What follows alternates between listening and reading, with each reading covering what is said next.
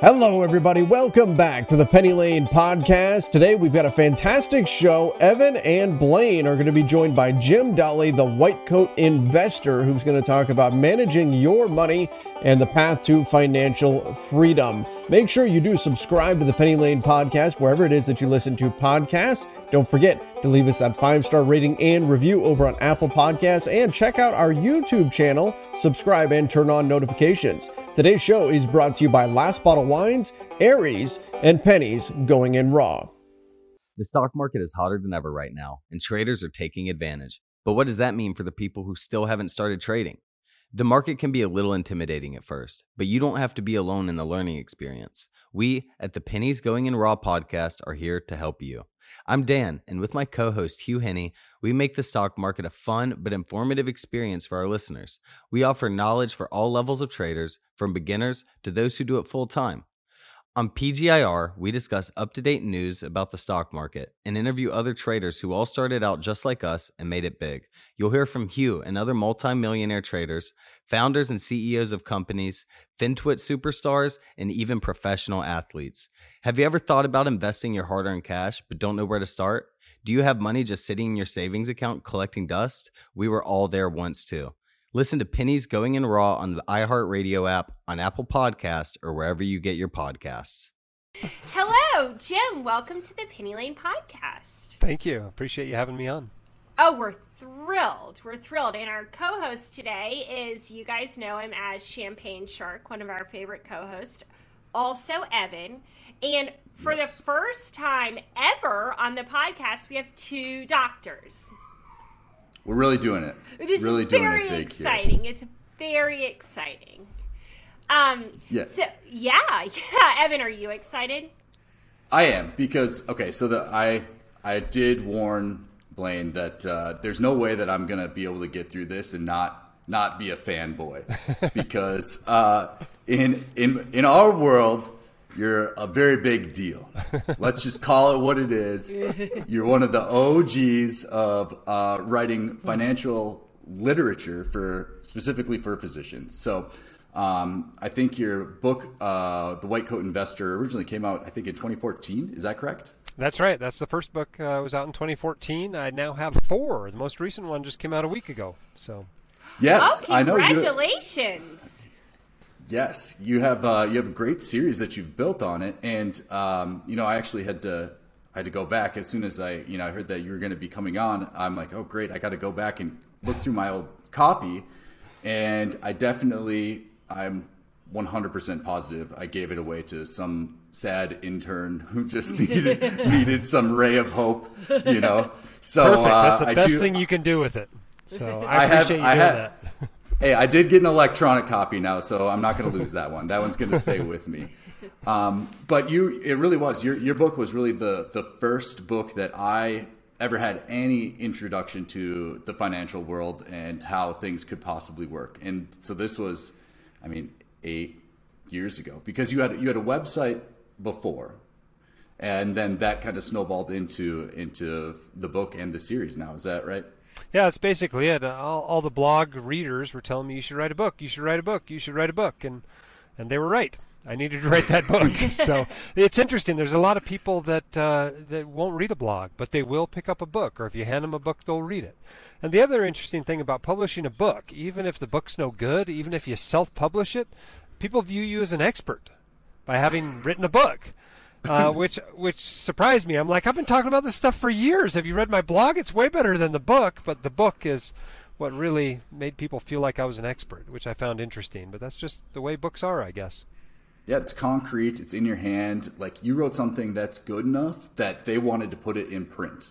So that's you know that's obviously something that I don't do on the regular basis, but you've done it four times now, so that's fantastic. Uh, would you mind? Would you mind just sharing with like our listeners kind of what your whole backstory is and how you got to where you are right now? Sure. Um, basically, when I went away to college and I went to medical school, I had no interest at all in finances. Uh, I was a biology major, molecular biology, and um, in medicine, you know, I was interested in climbing and skiing and medicine. You know, I wasn't interested in finance. I wasn't interested in business or investing or anything like that. Um, but about halfway through residency, I started to realize that every time I'd interacted with a financial professional, it had ended badly for me. Whether it was an insurance agent, or a financial advisor, or an appraiser, or a mortgage lender, or a recruiter, whatever. I always got the short end of the stick. And I started telling myself, if you don't figure this stuff out, this is just going to keep happening your whole career because these people are actually targeting you. And so I did. I embarked on kind of a self study process. I started reading books and blogs and participating on internet forums. And after a few years, realized I was teaching a lot more than I was learning. And, uh, and I also realized nobody's teaching this stuff to doctors. Nobody's out there doing it. And, uh, and I can. I know how to do this. So, so I started a blog, The White Coat Investor, in 2011. Knew it was a business from day one. Somehow I got infatuated with the idea of passive income. Not that any of the money I ever made from the blog was passive, but that was my idea, and so I put ads on it on on the first week. Um, didn't make money for years, but I had ads up there, and uh, and you know it snowballed from there. People picked it up, and because it was important information, and I was able to bridge that gap between finance and medicine and really bring those two fields of study together for people, it, it really took off. And uh, from there, it's just been an opportunity to serve a lot of very good people um, that are sick of being taken advantage of and just need somebody to kind of, they're smart people, they just don't realize the best way to learn this stuff. And so I try to try to do that for them in whatever format they prefer. And we've gone from blogging to podcasting to video casting to online courses and books and live conferences and whatever, whatever format you like it in, we're trying to give you this information in that format. That's excellent. And one of the things that I, I was discussing with with Blaine about my kind of just thoughts about, um, you know, so the name of your company is, you know, it's the White Coat Investor. It's definitely targeted towards physicians, um, but kind of the the fact that the the student loan kind of crisis has really absolutely blossomed. It's ballooned into this big problem that's kind of hanging over not just you know, it's not just people who have to go to school for like eight years to become a doctor. We're talking about people who are just trying to, you know, even just go to a state school to get a four year, you know, degree. And people are coming out with these massive amounts of debt in, you know, uh, numbers that they've never probably even fathomed. And just trying to figure out a way to navigate that and be financially successful going forward. Because, I mean, if you're coming out of any sort of higher education and you didn't have, you know, either like scholarships uh, or somebody was paying for you, like you have to, you're starting in a hole. You have to dig your way out. And actually, on your podcast, you have a great series, and it's just called Back to Broke. And like the fact that you can celebrate getting back to broke, and that means like something positive. I think that a lot of people probably, you know, identify that in a much broader sense than just kind of the medical field. Yeah, for sure. I mean, it, applies to, to everybody, you know. Um, 95% of personal finance and investing is the same for everyone. And uh, the other 5%, most of it applies to just about any high income professional, whether it's law or business or uh, medicine or dentistry or veterinary medicine or whatever, you know. Uh, only about 1% of it's truly physician specific. And that's reflected in our readership and, uh, you know, those listening to our podcast. You know, it's only about 70% physicians. You know, it's a good chunk of dentists and trainees, but there's still 10 or 15% of people that aren't in any sort of medical field whatsoever. Uh, just because the information is helpful. You know, it's far more um, tax bracket specific than it is profession specific, I suppose. Um, and the, it, you know, obviously I'm a doc, and, and I can write best to docs, but you know, the truth is, 95% of it's the same for everybody, and it is a crisis these days, and it's not entirely clear what the right thing is. The right thing is getting tuition down, um, but that's much harder to force than it is to come up with forgiveness plans and lower interest plans and all these other plans the government's come up with, a refinancing, you know, from some of the private companies, but nobody's really addressing the real concern, which is that tuition is way too high compared to what you're making coming out with these degrees. Right. And far too many people are going to college and grad school without actually running the numbers to make sure it's a good yeah. investment.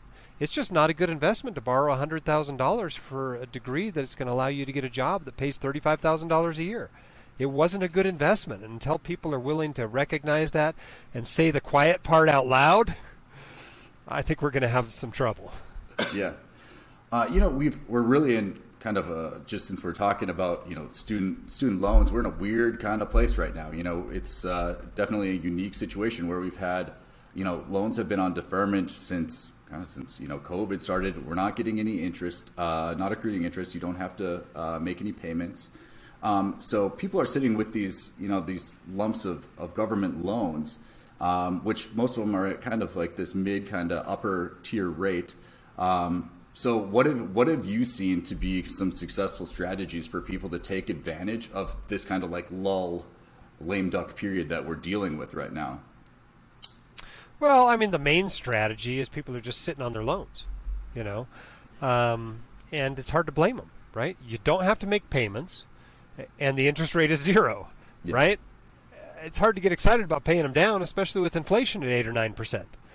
So carrying the loans right now, as far as your federal loans go, is almost surely the right move. It might not be the right move, right? Because if you refinance loans now and get three or four percent, or a few months ago and got even better and you might not be able to refinance later except at four or five or six percent, you might have been better off refinancing them if you're going to drag them out for a long time.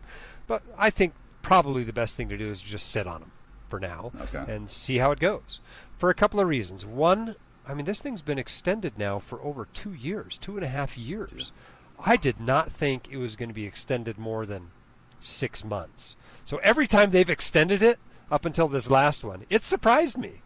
I didn't think they would at this point, I, I think it's probably going to be extended at least through the election, just yeah. for political reasons. Yeah. And so I think most people are kind of counting on that, that it's probably going to be extended through the election. And the cynic in me sees it as a vote buying mechanism. But right, right. I suspect at that point, you're probably going to have to start making payments again, and you're probably going to have to pay interest on your loans again. Um, so that's that's probably the best thing to be doing with your federal loans. On the other hand, if you have any private loans, if you have already refinanced loans. You know, the strategy is to refinance early and often. Every time you can get a lower rate, you ought to refinance them. If you go through the links on our website that we've negotiated with all these lenders, you get cash back too. So not only do you get a lower interest rate, you get a few hundred dollars in cash in your pocket. So it's a no-brainer. Just keep refinancing, refinancing, refinancing as you're paying them off. Your debt to income ratio is getting better. Your credit score is probably getting better. You're qualifying for better rates just keep refinancing those as you're paying them off. Um, but the federal loans, you know, most people are sitting on them. Eventually, though, you're going to have to go for one of two plans, right? This whole idea that they're all going to be forgiven for a doctor making $250,000 a year is probably folly. Yeah. Right? Nobody is seriously talking about wiping out your loans. You know, President Biden's thrown out a $10,000 figure out there, right? $10,000 doesn't move the needle when you owe $250,000. It doesn't move the needle. So don't be sitting there going, Biden's going to save me from my loans, right? It's not going to happen. Um, even that 10000 or the $50,000 that Senator Warren keeps talking about is probably going to be um, decreased or uh, eliminated for those with high incomes. You know, if you're making uh, an attending physician salary, you may not qualify for any forgiveness at all. So eventually you're going to be stuck with two options. Option number one is working for a nonprofit, a 501c, being a direct employee of 501c3 and making payments for 10 years, right? This is the mm-hmm. Public Service Loan Forgiveness Program. Three years of residency count, a couple more years of fellowship count, then you stay on as faculty for five years. Boom, loans are gone. You owe no taxes on them. It's a great way to get rid of your federal loans. Uh, everybody who has a federal loan program who is even would even consider working for the VA or working in an academic center or being the employee of a nonprofit hospital, um, a, a, community health center, whatever, should consider that as a good way to get rid of their uh, public loans. For the rest of us, uh, the option is to pay them back. And that is not nearly as hard as people think it is. Uh, the secret four words I give people that teaches them how to do this is live like a resident, right? And the idea is that you come out of residency, you're used to living on fifty or sixty thousand dollars a year, and now all of a sudden you're making two hundred, three hundred, four hundred thousand dollars. Yes, you're going to pay more in taxes. You're going to pay more in taxes than you used to make, but even after that, the difference is going to be a hundred, hundred and fifty, two hundred thousand dollars. And if you are throwing ten or fifteen thousand dollars a month at your student loans, I assure you they go away very quickly. You can wipe out two or three hundred thousand dollars in loans very quickly at ten thousand dollars a month, and then you can wipe them out in in two or three years coming out of residency and be free. You can have medical school paid for, and it really is a great option. It's hard for people to do it for whatever reason, and it's not because they can't do math. It's just that they, you know, tend to do what's normal, which is to buy a big mortgage and a couple of Tesla payments and you know and start living the high life before you've taken care of business. So I just try to get doctors to pause for a second as they come out of residency and use that newfound income to build some wealth. Yeah, that's I mean it's definitely something that so as I'm I'm finishing I'm in my last year of my radiology residency. So um, coming out and then seeing like contracts that are, you know, numbers that are something they're literally inconceivable. Like things that you i mean you could never imagine. It's like more money than you've ever it's made. like it's like monopoly money. It's the it same way like, as when you're signing for loans in medical school right? It's monopoly money. Exactly. Yeah. um, but i think you know understanding you know that there's a, a, lot of you know responsibility that comes with that. You know if you have other people that are going to be depending on you and you need to you know try to either like save for yourself save for a house save for you know college for your kids save for anything um, you know, having a safety a safety net, something that you can fall back on instead of just you know trying to live whatever lifestyle you know you think you're supposed to be living. And I think a lot a lot of people can very very easily get caught up in that just by hopping on Instagram or Facebook. You can see what you know what the you know your best friends from 20 years ago are doing and now they're living some crazy great life so does that mean that you have to too i mean we've lived uh, you know pretty pretty modest lives in, in residencies. You can tell I have a very nice fireplace. It's very warm back here, keeping me nice and warm. Thank you, YouTube, for that. Uh, but you know, I think that you need to try to make some concessions and understand that, like you don't you don't have to be spending what you're what you're earning. Um, and you know, what do you think uh, people should be trying to trying to save of their uh, daily, you know, or monthly, you know, take home? What do you think? Yeah.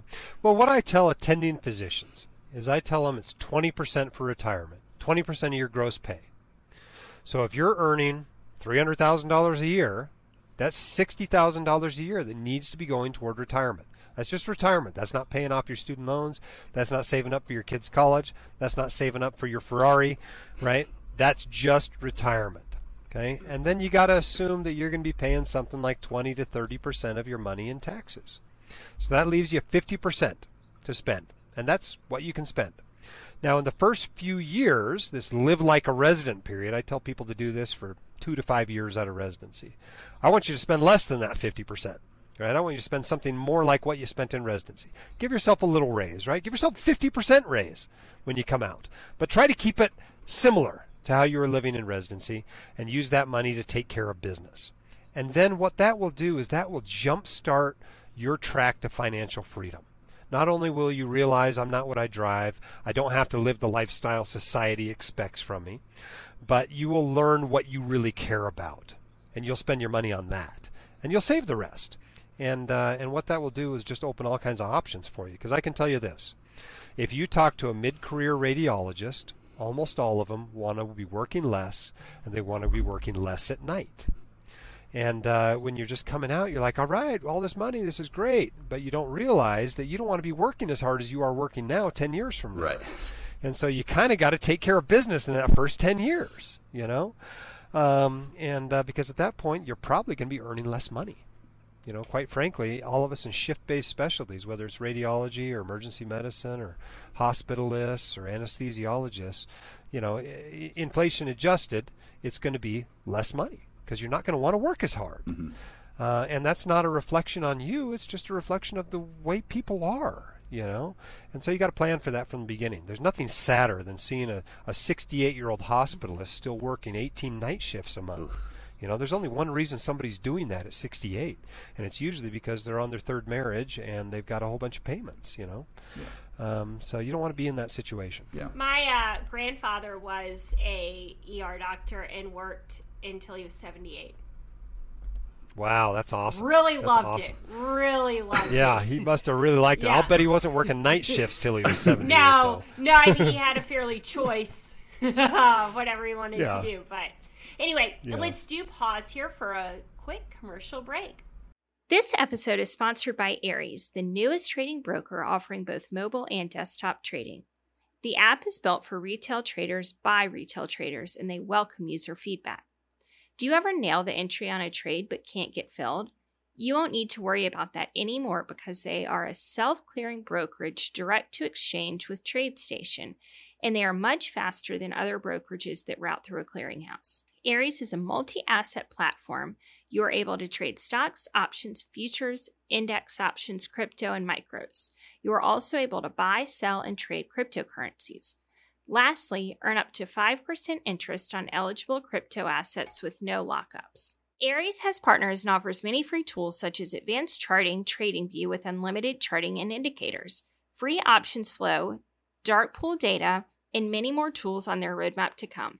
This is on average a 50 to $100 per month value, all for free. Finally, you can withdraw and deposit actual crypto and transfer to the US dollar and use it to trade any trading assets offered. Aries is the first brokerage to offer this. Please click the link in our bio or go to www.tradearies.com slash pennylane to sign up for an account today. Irrational exuberance? When it comes to killer wine at drastically low prices, 30 to 70% off retail and free shipping, we live for that here at Last Bottle Wines. Whether you went long or short on GameStop, you'll need a glass of something terrifically tasty, and we've got the goods. Last Bottle is a daily wine site based in Napa, California. One wine every day at Black Swan event prices, usually 30 to 70% off until poof, it's gone. Whether you're a pound the table type, think ultra crisp, quaffable Sauvignon Blanc, or a dividend aristocrat, Burgundy, or Napa Cab, there simply is no better place to buy wine on the web, and they always have free shipping. Last Bottle has a deal just for Penny Lane listeners. Use promo code PENNY10 to save 10% on your next order with Last Bottle. The code is good for one order and one order only. Okay, we're back. Um, Jim, I wanted to ask you what percentage of your time is based working in medicine versus working, you know, on your podcast, on your blog, on that business? Well, I'm glad you asked it that way instead of what percentage of my time am I spending on trips and floating rivers and things like that, because it, that might not have been as uh, uh, have reflected as well on me. Uh, I'm certainly spending a lot of time pretending I'm retired uh, these days. I keep telling my kids I'm retired. Uh, they don't really believe me because they see me working still, but um, in a lot of ways, I'm trying to build this ideal life. You know, if you if you make a Venn diagram with your ideal life on one side and your current life on the other side. And then, if you will work hard at it over a few years, you can meld those two circles so they overlap a lot. And that's what I've been trying to do in the last five years. Um, and so I'm trying to not have to say no to anything that's really fun. And what that means is I spend a lot of time having fun. Um, you know, I, I, if I listed off the trips and fun stuff I've done the last couple of months, it would just come across as a humble brag. But of the time I'm still working, it's about 50 50. About 50% medicine and about 50% on the white coat investor. Now, currently, I'm at about 0.4 FTEs in medicine. And with the help we've hired at the White Coat Investor, that's probably about what I work at White Coat Investor as well. Maybe a little more. I might be working more than that.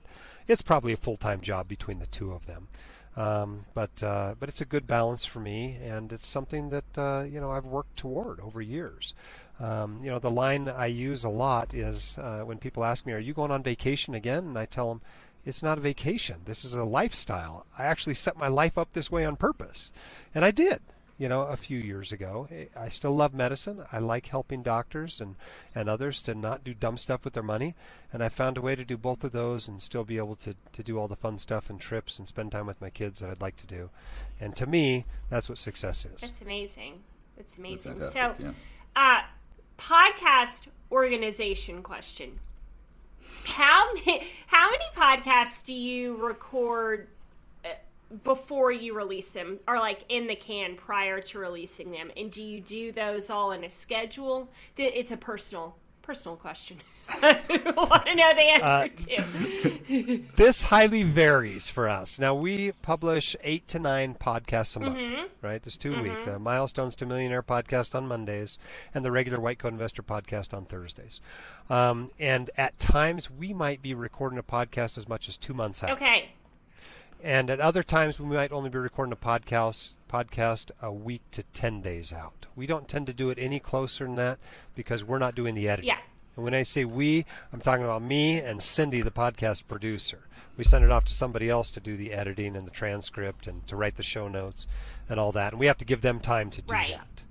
that. Um, but we often batch them. You know, we may record four or five podcasts in a day. Okay. That's not unusual for us at all.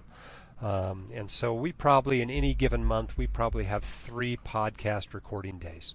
So we'll record eight or nine podcasts uh, over the course of three days during a month. It's pretty typical for us. I feel like we're on this podcast struggling a little bit with that and I, people are keep saying like you fail to the quality of your systems or whatever and i'm looking for a better system of making sure that we're organized in that way so impressive anyway, thanks for answering. Yeah, I, I, I have to give all the credit to Cindy, our podcast producer, on that. When we decided we were going to start a podcast, I basically turned to her and said, "We're going to do a podcast. I'm going to talk into a microphone. You're going to do everything else." yeah, yeah, yeah. And so, if there's a system, the system is Cindy. So she's done a fantastic job with cool, it. Cool, cool. Um, some more podcast questions. Did you st- like? You have a very highly ranked podcast, which I am sure comes down to the quality of content, the quality of production, and the number of people who are interested in what you are saying. Is that something that you built into over time, or was your blog audience and book audience kind of like ravenous for this new way of teaching information? Well, I mean, there's no substitute for for good content. If you don't have good content, nobody's going to stick around very long. So you obviously have to have good content. But the truth is, in any sort of online entrepreneurship, online endeavor, you only have to build an audience once. Right? Whether you build it on Instagram, whether you build it on a blog, whether you build it on a podcast, you only have to build it once. And then every time you start something else new, you've already got a nucleus of people there, right? So we decided a few years ago we were going to have a Facebook group, right? We already had a blog and a podcast and you know YouTube channel and all this stuff. We decided we're going to have a Facebook group. Well, in less than a year, we had 30,000 people in the Facebook group without even trying. You know, I, I told Michelle, she's our social media person, when we started the Facebook group, I'm like, in a year from now, we're going to have 30,000 people in this group. And she's like, yeah, right. And I'm like, watch, we will, because this is basically what's happened with every other audience. And so it's a little bit cheating to start a podcast when you already have a popular blog mm-hmm. because it's going to be popular from the beginning. Um, but you know, in the end, people only stick around if it's good. So hopefully, we're putting out a good product, and we've certainly put a lot of effort into improving it, both from you know the show notes and the sound quality and video quality, as well as the content on there and the guests we bring on. So it's not without significant effort Absolutely. from all of us to to improve it as it goes. But but yeah, you're definitely cheating. If you've already got some sort of an audience, it's way easier to, to transition it to another medium. Yeah, great. Uh, very true. Although, although the interesting interesting thing about it is a lot of people do not do more than one or two mediums. You know, like our whole Facebook group, there's a whole bunch of people in there that have never read the blog which I always find huh. amazing that they're just missing out on like basic information we've covered many, many times. You know, and it can be the same way as well. If you actually survey people, a lot of people listen to the podcast, don't read the books, or don't you know watch the YouTube channel. People are very siloed in each of the mediums, which is good because I can do the same material in each one, and they'll all think it's new. So, I love that. That's great. That's good. That's good. Um, did you have any more podcasting questions, Blaine? We were on the kick. Yeah, no, I'm not sure that all our listeners are into podcasting as much as I am. So let's let's transition back to money, which I know everyone's interested in. Uh, uh, just a very easy question: How do you know when you need help? When you need help with your finances? When do you have to go outside and you know you have to pay somebody to come in, and whether it's just something as easy as doing your taxes or even hiring a financial uh, advisor um, or like a tax strategist, which I learned is a totally different thing. Like, w- when do you you find out that you need to reach out and and you know get a little bit of advice and some guidance? Uh, you know, I think there's different trigger for all of us. Um, I would not assume that you can't do anything yourself. I think that's wrong, right? I think just about anybody can do some things themselves. And the more you learn about what you can do yourself and become a little bit of a hobbyist, the better off you will be. Um, there is no better hobby out there, no better paying hobby anyway, than taking care of your own financial chores whether it's managing your investments or doing your own financial planning, uh, preparing your own taxes, etc. All these things pay better than practicing medicine, quite honestly, right? If I turned around and looked at what it would cost me to have somebody else manage my portfolio, I mean, they might be making thousands of dollars an hour. Mm-hmm. Compared to what I'm doing. If they just do what I'm doing in the portfolio, but charge me standard fees, I mean, they'd be making a killing.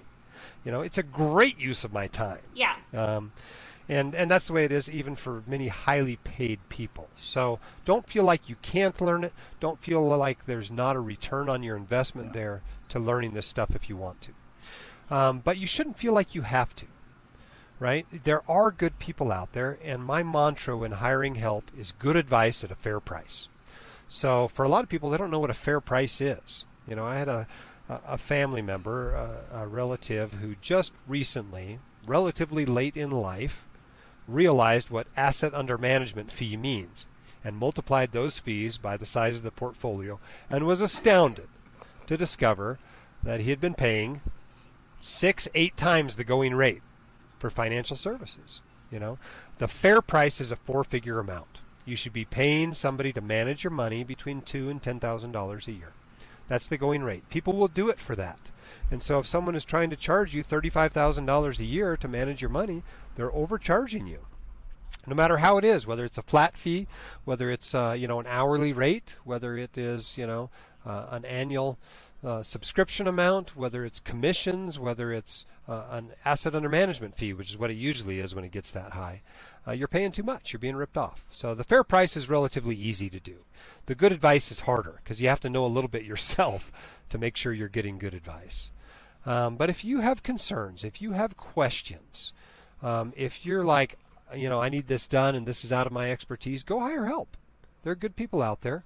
If you're not sure where to find them, we keep recommended lists on the White Coat Investor page for that reason. Um, and uh, you know whether it's an estate planner or whether it's you know a tax preparer, whatever, um, you know, go hire that help. It's going to be expensive, right? But it's probably more expensive not to get it and to have it done wrong. Um, so don't feel bad about that. Just try to learn from them as you go and uh, recognize those things you want to do and can do yourself and those things you want don't want to do and or, or can't do and you're going to have to pay those out. Um, but it's but it's okay to use a mix right? Just because you hire somebody to give you advice for a few hours about designing your portfolio doesn't mean you have to hire them to actually implement it or to manage it long term, mm-hmm. right? You can hire them to design it and implement it, and then you can manage it long term, for instance. You can check back in with them once a year for a couple of hours. That only may only cost you three or four hundred bucks instead of three or four thousand bucks if they were managing it themselves. So. Um, you know, there's there's a lot of options there. It's not just either or. Yeah, I think my kind of my approach was I definitely tried to educate myself as much as possible. Um, in in med school and residency, time is the the issue, right? Time, having enough time to be able to do everything and dive into you know every little nook and cranny because the financial system is so complex and there's so many different vehicles. Whether you're talking about like LLCs or S corps and like different investment vehicles where you have HSAs and 401ks and Roth IRAs. I mean, it's just like uh, letter soup. What is this? It's insanity. And understanding like what you can take advantage of. Um, in your own setting because you know you're not going to qualify for everything. You might make too much that you're going to be excluded from something or you're going to you know you're going to make too little or not be able to take advantage. So uh, i think having like some sort of baseline knowledge is just so important um, just so you can understand at least you know what kind of verbiage and stuff is is being used. And that's when i really started getting into you know um, kind of went down the the white coat investor rabbit hole and kind of started my my education in, in the market. But you have to, you know, see see what the trade off is. And looking back, you pr- you probably can't now imagine there was a time where you didn't know what a Roth IRA oh, yeah. was or what disability insurance yeah, was. Seems... Right? You're looking back, you're like, of course, I've always known this stuff. But at some point, everybody has to yeah. learn. But the interesting thing about a lot of those chores is a lot of them you only have to do once, right? You only have to open a Roth IRA once. You know, you only have to buy disability insurance once or term life insurance once. You only have to start your S corp once. You know, uh, all these chores. A lot of them are not ongoing chores, and yet so often we pay for them with ongoing fees. And so you got to be careful not to do that. If you just need help getting things set up, we'll try to do that with a one-time fee rather than a, a fee that you pay every year. You know, that's the whole reason Netflix is on a subscription model. You know, you don't want necessarily your financial advice on a subscription model. Um, what do you think about uh, you know when is the right time for for somebody to finally buy a home? Because I'm 32 years old and I'm like I should probably buy a home it's probably time to do that. But we've, I mean, we've had such a, at least, you know, our generation has been renting for so long. It's just become the almost the norm. Um, especially if you're in like a, a, major city, live in downtown. There's absolutely no way. I mean, we've just been priced out of the market. But you know, I think that other than the housing market being very high, I think that you know, our our generation's finally coming into you know some house buying money where you've probably been in, you know, whatever field you've been in for, you know, several years, you're getting established. Um, so what, what are things that you should be looking for? Like what percentage, like how much of a house do I need with how much money I make? Which seems like such a basic question, but I don't know. Yeah. Well, here's one piece of advice, right? The amount of house you need and the amount of money you make are not related whatsoever. Right. right? You might need a house that you can't afford, and you might need dramatically less house than you can afford. Those two numbers should not be equated. I often get this question from people, what what percentage of money should I spend on housing, right? But nobody ever asks me what percentage of money should I spend on health insurance or what percentage of my income should I spend on groceries, right? Well, they are what they yeah. are right? And if you can afford it, you should buy it. If you can't, you can't. But as far as when to buy a house, here's the truth. When your financial, not your financial, when your family situation, your personal situation is stable, and your professional situation is stable, meaning your job likes you and you like your job, you're going to be there for a while. You're not about to have twins. You're not about to get married. You're not about to get divorced, right? That's the time to buy a house. Because the key to making a house purchase work out most of the time, and I'm not talking about the last 24 months when housing has just gone nuts in every city yeah. in this country. I'm talking most of the time, right? Obviously, anything you bought two years ago has worked out well for you. But most of the time, you need to be in the house for about five years for it to work out better than renting for you. And the reason why is because you need it to appreciate enough to cover the transaction costs of getting into the house and getting out of the house. And those transaction costs, on average, are about 15% of the value of the house. It's about 5% to get in, it's about 10% to get out. And it might be a little more, it might be a little less, but that's a good rule of thumb. And so you need a house to appreciate 15% while you're in it. That's about what it takes for you to break even. And at about 3% a year, that's about five years. And so, you know, if you're in a stable enough situation that you don't think anything significant is going to change significantly enough that you have to change housing in the next five years, go ahead and buy.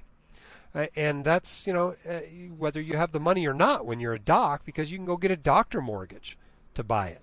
You know, if you got a better use for your money to pay off student loans or to max out retirement accounts or, or buy a real estate investment or whatever this better use of your money is, Go ahead and do that. Use a doctor mortgage loan.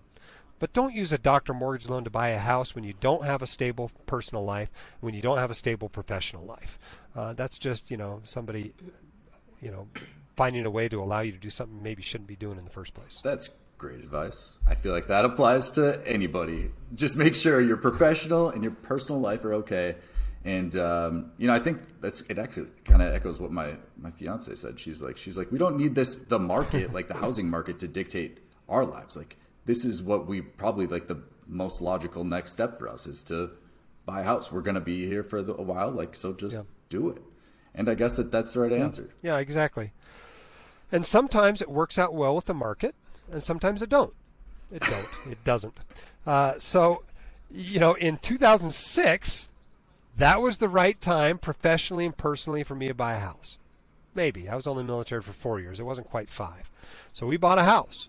It didn't work out great. Nine years later, I sold it for a loss, Yep. right?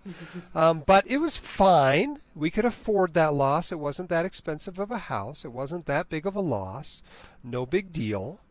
Um, and then in 2010, we bought another house. Again, stable personal, stable professional situation. I've been in that for 12 years, and it has worked out spectacularly well. Right? I mean, this house is worth I don't know three times what it was when I bought it, and that's not including the renovation we did to it.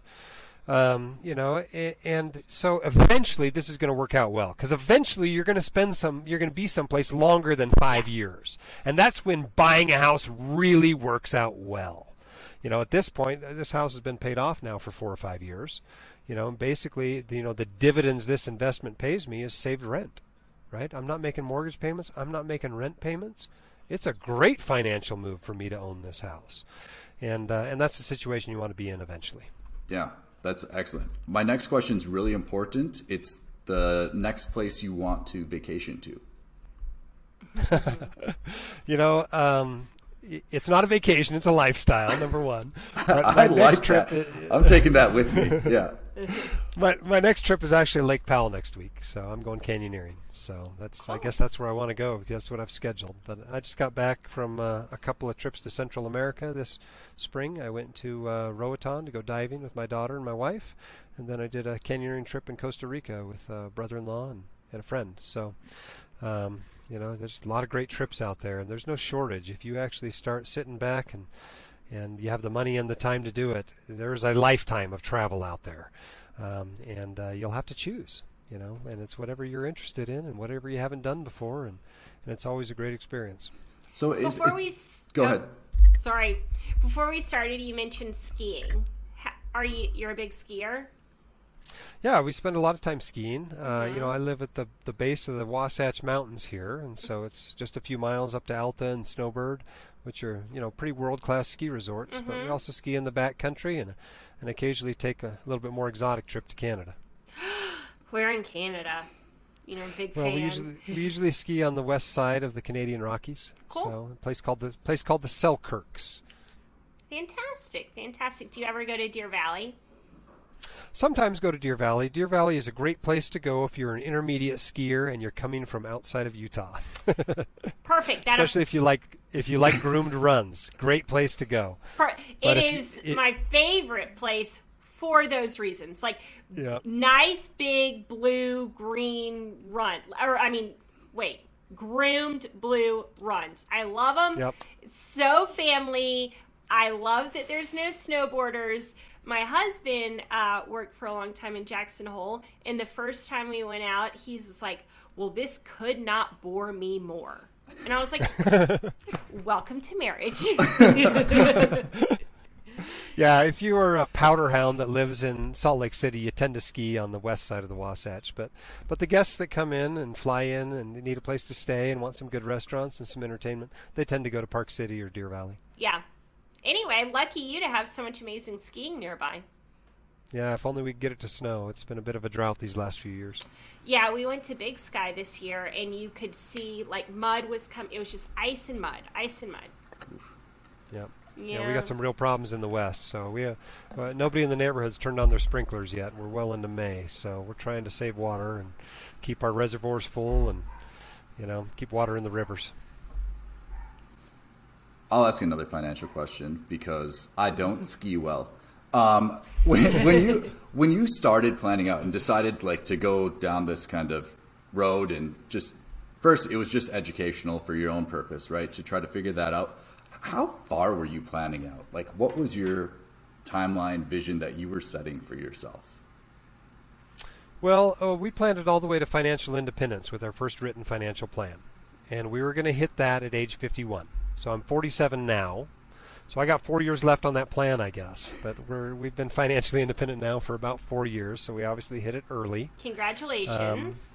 But uh, I also ran those numbers based on what I expected to be making when I came out of the military, and uh, and you know, thankfully, physician incomes have done pretty well the last 10 or 15 years, and so I actually never made that little, and so I made up made more money than I ever expected to, and that helped speed us along to uh, financial independence. But yeah, we planned out the whole thing. How, how, do, how do you define financial independence? What does that mean to you? It simply means I don't have to work for money. So if the white coat investor burned to the ground yesterday, I don't know how you burn a website to the ground, but if, if it burned to the ground and uh, and I was thrown out of medicine, um, I don't need to work again. That's financial independence. So it's pretty straightforward definition. Um, determining how much you need to never work again can be tricky for some people. Probably the most commonly used definition is 25 times your annual spending. So if you spend $100,000 a year, that's about $2.5 million you need saved up. If you spend $200,000 a year, that's about $5 million you need saved up. And so that's that's a good rule of thumb. You know, when you get into the weeds, you'll you'll see lots of people argue with that a little bit, and, and with good reason sometimes. And uh, but that's that's the basic rule of thumb of approximately how much you need. You either need some source of income that is very guaranteed and that you don't have to work for, or you need that amount of assets to produce that much income. Yeah, I do. I do dream of one day just retiring on dividends and getting my quarterly, you know, deposit and just having the greatest life in the world. That's the goal. Dividend but you're life. doing you know, so you know good just at just it. learning yeah, just learning this stuff early on though. I mean, it's like a superpower, right? If you've got financial literacy and a little bit of financial discipline, those are very rare in our world. And if you combine those two things with a high income, really you're not very far away from financial independence. It might feel like it cuz you're, you know, coming out of residency and you've still got a negative net worth. But I tell you what, that net worth number moves very quickly when you're really working at it and tracking it. And you might be surprised just how short this period of time is from broke to literally you never have to work again. You know, that period of time for many doctors paying attention to this stuff can be less than 10 or 15 years. Wow. Yeah. That that sounds great to me. Um, can I, well, And and then and it's not that I want you to leave medicine, right. but the ability to leave medicine That's- makes medicine way more enjoyable. Right. I mean, it's like a well-paid hobby now when I go into the hospital to see my friends and try to help a few people. Yeah. It's way more fun than feeling like I got to do whatever the administrator wants me to do that day. Oh, and that- you're just are you're an ER doctor? Yes. That's correct. Fascinating. Yep. Why Yeah, did I'm you- in work, working shifts? Why so- did you go down that path? You know, um, it's interesting in medical school. You bounce around from one specialty to another. I thought I was going to be a family doc when I started medis- medical school, and then I looked at everything. You know, everything seemed interesting. At one point, I thought neurology was the best thing ever, and then I went to neurology clinic, and I'm like, this is not for me. um, and I think probably most people who end up in emergency medicine feel the same way. Um, it was like the opposite of the practice I wanted, but. Um, you know, I think we had a lunch and learn. Somebody came in and talked about their life and what they do with their professionally and outside of their life, and I'm like, that's my person right there. That that's what I want. I want to have that sort of a life, and that sounds really interesting. And I found my tribe, you know. And I think for a lot of people in medicine, that's the way it is. They just fall into a specialty, and it's obvious to them. Um, but a lot of other people, they struggle. You know, it's like ah, I don't know if I want to do you know, dermatology or nephrology or, you know, anesthesiology or emergency medicine or whatever. And the truth is, if it's that hard to decide, you'll probably be happy in both of them, quite honestly, you know. Um, whereas my second choice was a distant second choice, and it's probably a really good thing I didn't end up there. Uh, I my second choice was OBGYN. Oh. And looking back, I don't think I would have been that happy as a gynecologist. It was really interesting medicine, but uh, I just wanted, I had too many other interests outside of medicine for something that can be so consuming professionally. Yeah, I was actually Do the you- exact same. I, was going to do, uh, I would have done OBGYN. I love the medicine. I think it's fantastic, but I'm like, man, their hours are insane. Insane. Insane. Yeah. um, Yeah, especially if you're doing a full OB practice.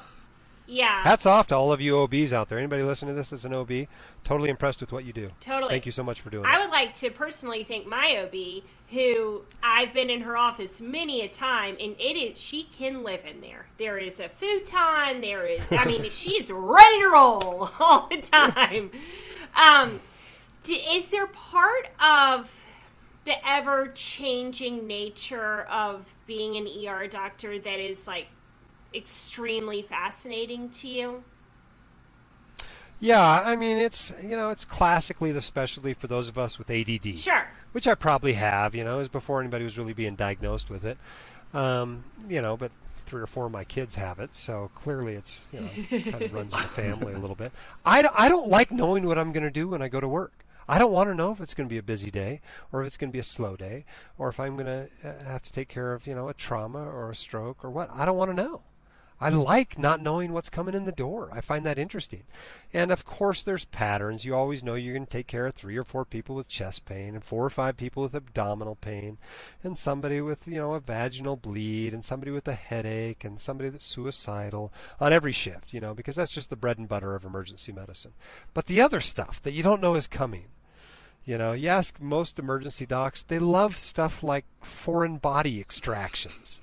You know, we think that's interesting. You know, all these stories that people like to hear in, in cocktail hours. You know, yeah, yeah. We love that stuff. It's it's fun, and uh, we like the people we work with. You know, they're a bunch of adrenaline junkies too. The nurses and the techs and the clerks, and so it, it much more than any other area of medicine, in my opinion it, there's a teamwork in the emergency department that I really appreciate. And, um, and and so we're all on first name basis. We all sit next to each other. It's not this big, huge hierarchy. It's just everybody working together for the benefit of the patients. And, and I really enjoy that as well. I worried a little bit about not having long term relationships with patients. Mm-hmm.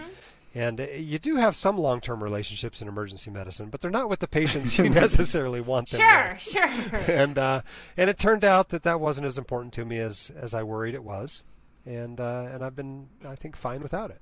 But uh, it's it's just a match, you know. Everybody has a has a personality. It's really funny. They make fun of it. They make these funny diagrams in medicine about how to choose a specialty, you know, and if you're you know, and they're just really funny to go through them. But the stereotypes are pretty true in a lot of ways. You know, there's people in medicine that don't fit this adrenaline, or in emergency medicine that don't fit this adrenaline junkie stereotype for sure. But even they'll admit three the quarters majority, the Yeah, yeah, majority, yes. Now, how many times have you had a patient who has been thoroughly impaled? Thoroughly impaled, not very often. The issue is the really bad ones only the police see. Okay. They never make it to the medics, much less to the emergency department. On Grey's Anatomy, uh. those are the best episodes. You've been impaled, you got to get it out. There's a woo. It's fascinating. Speaking of ER doctors, one of my very best friends is an ER doctor, and I asked him for a question, and it's fitting here just to get us right back, right back on the money. He said, Besides spending less and saving more, what is the best advice you can give a two physician household in their early 40s with three young kids in private school?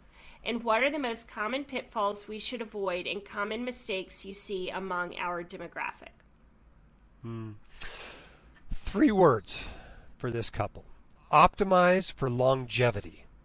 Okay, so every time you have to make a decision with your career, with your family, with childcare, etc., think about what is going to allow me to practice the longest. And what you will do if you will optimize for longevity is most of the time you will make the decision that allows for a better practice, more enjoyable practice, a better lifestyle, and what that will allow you to do is not burn out. Because the biggest risk to your career is burnout. Mm-hmm. You know, if you survey doctors at any given time, half of them will tell you they're they're so burned out that it is significantly affecting their life. And a, a significant percentage of those will just leave medicine. In fact, when I do surveys of doctors, if I ask them, you know, if I wrote you a $10 million check today, would you go to work tomorrow? And basically, a third of them, if you ask them anonymously, a third of them will say, I'm out of medicine completely. And another 50% or 55% will tell you that I'll cut back. So a lot of us are working either completely or significantly for money. Mm-hmm. And so I think it's important to, to recognize that burnout's a huge threat, and you've got to make those decisions during your career that allow you to continue to practice and to enjoy medicine and to be like your dad, still practicing at 78 and loving it. And you just can't be an emergency doc working 22 nights a month and get to that point. Yeah, yeah, You- yeah. You will burn out. You cannot do it and uh, and you got to recognize that. Talk to people in mid-career and ask them, you know, how are you feeling? How do you feel about work? What would be ideal work for you at this point? And most of the time, you will find that it's probably working less than you had initially thought. And so, you know, for most doctors, the difference between happiness and burnout is just a few days a month. You know, the first thing I tell a, a burned out doc is, why don't you cut back to full time? You know, because so many docs are working past full time. Mm-hmm. Whether it's because there's not enough people to share the call with, or whether it's just because it's really hard to turn down that two grand or three grand or four grand or whatever they're making a shift. You know, it's I, I got to work that shift. I need the money. Yeah. You know, but optimizing for longevity, you know, will will go a long way. And so get that extra help at home. If you're a dual physician couple, you can afford that. Get that help. Get a nanny, get an au pair. You know, spread some cash around and recognize yes, it might mean you work a little bit longer, but that's the whole point. Is that you're happy enough that you want to work a little bit longer.